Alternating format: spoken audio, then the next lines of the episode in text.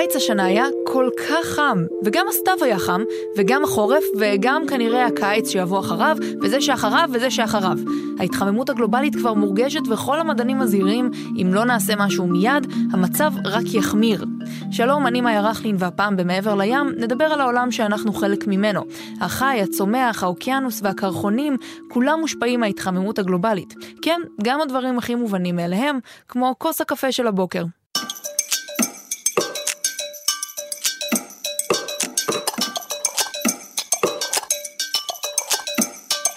את השפעות ההתחממות הגלובלית כבר ניתן ממש להרגיש פיזית. קיצים חמים במיוחד, מזג אוויר מפתיע ועליית מפלס הים. אבל נדמה שמה שבאמת מעסיק את העולם הוא תבואת צמח הקפה, שבעקבות שינויי האקלים יניב פחות ופחות פירות. Coffee lovers, get ready for a jolt. A group of scientists believes your morning cup might כבר בשנת 2011 סיפר מנהל הקיימות ברשת סטארבקס שבעוד 20 או 30 שנה צפוי מחסור משמעותי בקפה, משום ששינויי האקלים יפגעו בהליך הייצור משמעותית, במיוחד בייצור הקפה מפולי ערביקה. מכורי הקפה כבר מתכוננים לבצורת שתתקוף אותם ותאלץ אותם לבחור בכוס קטנה יותר, אך הנפגעים האמיתיים ממשבר האקלים הזה הם 120 מיליון החקלאים שנתמכים כלכלית בתעשייה השוקעת. You can see yellow uh, leaves and bad shape of the leaves. This is uh, because of the a lot of wind and a very low temperature. It's very bad for the new plants. בטנזניה למשל, יבול הקפה צנח ב-50% מאז שנות ה-50, ודוח חדש מראה שעלייה של טמפרטורה אחת משמעותה אובדן של 137 קילו קפה. החקלאים המקומיים מספרים על עלים צהובים וכעורים, שתילי קפה צעירים שלא מצליחים להיקלט בקרקע, והכל בגלל מזג האוויר המשתנה. Bueno, en los cambios climáticos, pues... claro que aquí se siente, ¿no? Que está por de repente la sequía, las enfermedades. מה אנחנו יכולים לעשות? שואל חקלאי מהרי האנדים הגבוהים בפרו. זה הטבע, ובסופו של דבר הוא ירמוס אותך. אחד הפתרונות שהוצאו למגדלי הקפה בדרום אמריקה הוא להעתיק את מקום מושבם להרים גבוהים יותר, אך גם זה פתרון לא מספק, משום שלצמחי קפה לוקח כמה שנים עד שהם מניבים פירות, והסיכון פשוט לא משתלם כלכלית. These are big concepts and they can be difficult for people to grasp. So here are some day-to-day changes that you might experience as the climate shifts. Maple trees are going to have less sap, which means less syrup for your pancakes. Coffee and chocolate production will drop, and if being bougie is your thing, don't forget that the hotter weather will sour the grapes for good wine. עד כמה המצב חמור? ובכן, מאוד. 350 אלף חקלאים איבדו את עבודתם בעקבות שינויי האקלים, והנזק הכלכלי שנגרם מוערך בכך חצי מיליארד דולר. ההשפעה על הצרכן צפויה להיות בזמן הקרוב. פולים קטנים יותר ומרים יותר, תבואה שהולכת וקטנה ואולי תביא למשבר של ממש בשוק הקפה.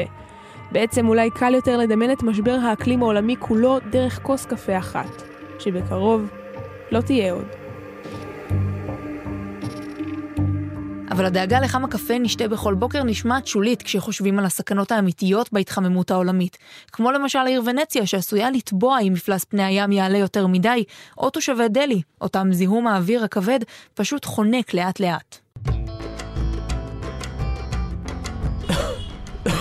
I get minor colds, I get minor headaches, I feel my lungs are extremely heavy, and these are the problems that I never really noticed in the previous years when I was living here. אני מצטנן כל הזמן, יש לי כאבי ראש והריאות שלי כבדות. אלה בעיות שלא שמתי לב אליהן בשנים קודמות. המילים האלה הן אמנם של צעיר אחד מניו דלי, אבל קשה להאמין כמה הן מייצגות את ההרגשה של כל תושבי העיר. הסיבה לכל המכאובים הללו היא לא וירוס מסתורי, אלא פשוט איכות האוויר. Levels of PM2.5 right now that are around 250 to 300 micrograms per cubic meter, so 25 to 30 times higher than that long-term standard that we might care about. רמות הזיהום כרגע גבוהות פי 30 מהנורמה, מספר חוקר האוויר ג'ון סטייט, שמודד תוך כדי הליכה ברחוב את רמות הזיהום. ניו דלי של היום היא העיר עם זיהום האוויר הגבוה בעולם. הגיע הזמן להיפרד מבייג'ין כשחושבים על אנשים עם מסכות הגנה על הפנים. הדבר האמיתי קורה עכשיו בניו דלי. ושם אפילו אין מספיק מסכות.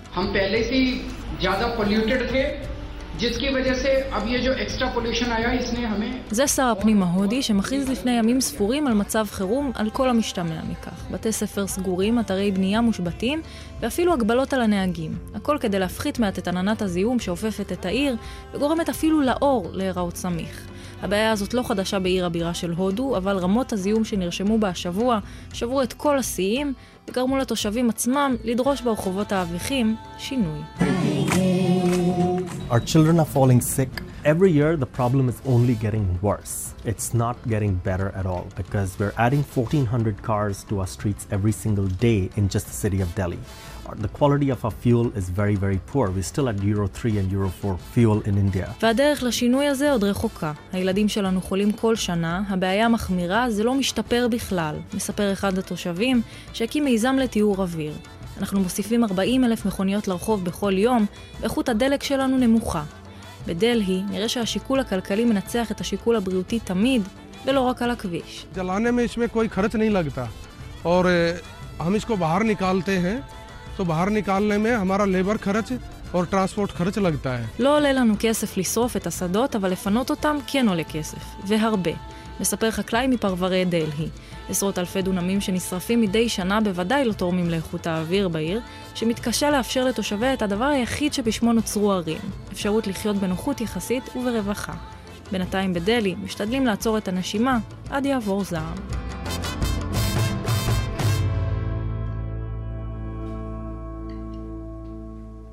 בעוד תושבי דלהי יכולים לעטות מסכת פנים או פשוט לעבור דירה, עבור הצמחים ובעלי החיים, שינויי האקלים הם גזרות שאי אפשר להתחמק מהן.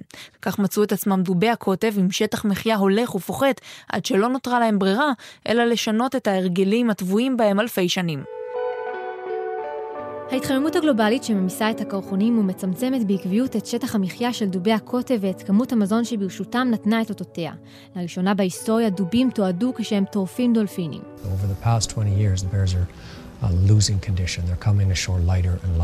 They have reduced access to seals, so they're just not, they're simply not able to put on as much fat in the springtime than they used to be. ב-20 השנים האחרונות ראינו את תנאי החיים של דובי הקוטב מידרדרים. הם הופכים להיות רזים יותר, קשה להם להשיג כלבי ים למאכל, ולכן מאגרי השומן שלהם מדלדלים, אמר הדוקטור ניק לן. לפי מחקריו, דובי הקוטב איבדו כ-40 קילוגרמים ממשקלם בשנים האחרונות, והרעב אילץ אותם לאכול גם דולפינים. ראשית, כי לפתע הם נמצאים בהישג ידם של הדובים, לאחר שהתחממות המים אפשרה להם לשחות צפונה יותר, אבל גם בשל היעלמותם של כלבי הים, שהיו המזון העיקרי של הדובים עד כה. The indication now is that uh, snow may be a very important uh, uh, characteristic, that the amount of snowfall is important to protect the, the pups. The females have their, their young underneath these little snow dens, and um, if there's not enough snow for them, that uh, they may be exposed to the cold or to, to predators like polar bears and arctic foxes. החוקרים ביניהם סטיב פרגוסון מסבירים שכלבי הים נמצאים בסכנת החדה. ההערכה שלנו היא שהגורים זקוקים לשלג, אמר פרגוסון, וכשאין מספיק הם חשופים לסכנות.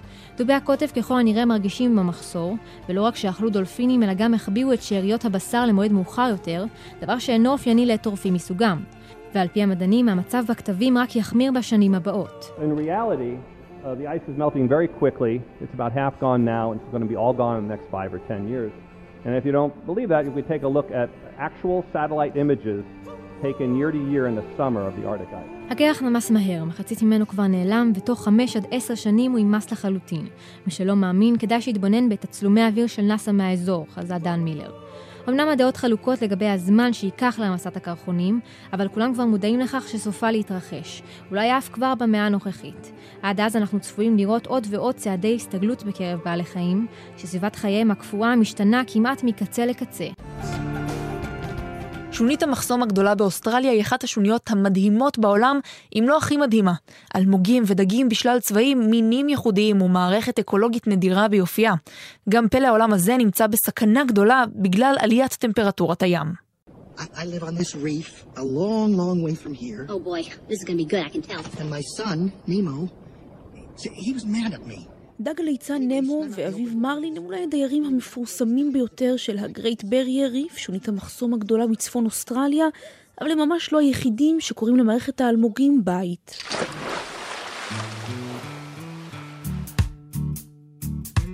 אלף וחמש מאות מינים של דגים וחיות ים חיים בין ארבע מאות סוגי האלמוגים שמרכיבים את שונית המחסום, השונית הגדולה ביותר בעולם, המתפרסת לאורך 2,300 קילומטרים, פי שלוש מאורכה של מדינת ישראל. אלא שהעושר הצבעוני הזה, שמתחבא רק כמה מטרים מתחת לפני הים הכחול, הולך ומלבין, דועך אל מותו. I've been coming to Lizard Island and coral reefs for about 30 years now, and over that time, we've looked at the, the color of the coral and see it, see it go from a, a healthy brown to an unhealthy white. The coral here on Lizard Island is as unhealthy and white and bleached as I've ever seen it before. במשך 30 שנה עוקב הביולוג הימי, הפרופסור ג'סטין מרשל, אחר האלמוגים בשונית המחסום. רואה איך הם משנים את צבעם ומלבינים. למעשה רועבים למוות. על ביקורו האחרון אומר מרשל, בחיים לא ראיתי את השונית כה חולה ולבנה. What causes coral bleaching is when uh, the ocean temperature stays, stays warm for a very long period of time. And we have both global warming, which is an effect that's been lasting for years, and this year an El Nino on top of that. So they're getting hit from both sides, so they're bleaching very heavily. הלבנת אלמוגים מתרחשת כאשר טמפרטורת המים מתחממת, מסביר מרשל, והשנה יש לנו לא רק את השפעת ההתחממות הגלובלית, אלא גם את שנת האלניניו, כך שהאלמוגים סובלים פגיעה כפולה. מדענים מאוסטרליה פרסמו השבוע ש-95% מחלקו הצפוני של השונית הולבנו, וכי להערכתם, מחצית מהאלמוגים הנגועים פשוט ימותו. וכשהשונית הוכרה כאתר מורשת עולמי של אונסקו, מצבה מעניין לא רק את הירוקים של אוסטרליה, אלא גם למשל את ברק אובמה או ליאונרדו דיקפריו. my very first dive in the Great Barrier Reef in Australia 20 years ago, I've witnessed environmental devastation firsthand. What once had looked like an endless underwater utopia is now riddled with bleached coral reefs and massive dead zones. I have not had time to go to the Great Barrier Reef. And I want to come back, and I want my daughters to be able to come back, and I want them to be able to bring their daughters or sons to visit. And I want that there. מאז הצלילה הראשונה שלי בשונית המחסום לפני 20 שנה, חזיתי בעיניי איך הפכה השונית מאוטופיה תת-ימית לצבר של אלמוגים מולבנים ואזורים מתים, מספר דיקפריו. וכשאובמה הטיף לאוסטרלים על שימור השוניות שלהם למען ילדיו ונכדיו, הוא זכה להודעה קרירה משרת החוץ של אוסטרליה. ובאמת בשנה שעברה השיקה ממשלת אוסטרליה את תוכנית ריף 2050, במהלכה יושקעו 2 מיליארד דולרים אוסטרליים, בניסיון לשמר את השונית, שהיא לא רק פלא טבעי, אלא גם מכונת מזומנים לא רעה לכלכלה של אוסטרליה. We've got 70,000 families that depend on the reef uh, for their livelihoods. Uh, we need to act now, otherwise we'll be having to restructure the tourism industry to cope with what is an unnatural disaster. 70 אלף משפחות תלויות בשונית למחייתם, מספר פעיל הסביבה ניק הית' ומוסיף, אנחנו צריכים לפעול כעת, אחרת נצטרך לתכנן מחדש את ענף התיירות האוסטרלי בניסיון להתמודד עם האסון הזה.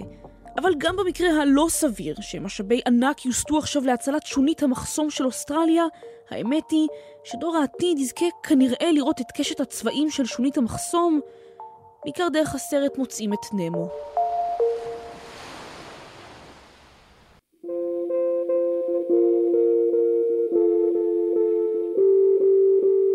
אבל לא הכל אבוד. מדענים וחוקרים עדיין מאמינים שלא איחרנו את המועד, ושפעולות כמו צמצום פליטת גזי חממה ומעבר לאנרגיות ירוקות עוד יכולות להטות את הכף לטובת כדור הארץ. בפרק הבא נספר על כל מיני דרכי התמודדות עם ההתחממות הגלובלית, חלקן מוצלחות, יעילות ומוסריות יותר, וחלקן פחות. אבל עד כאן מעבר לים להפעם, תודה רבה לשיר הנאות וסיון רדל. את הסיפורים ששמענו היום הביאו שיר הנאות, קורל יעקבי, נועם דהן ועופרי אשל. אני מאיה רכלין, פרקים נוספים אפשר למצוא באתר, ביישומון גל"צ גלגלצ ובכל יישומוני הפודקאסטים. נתראה בפרק הבא.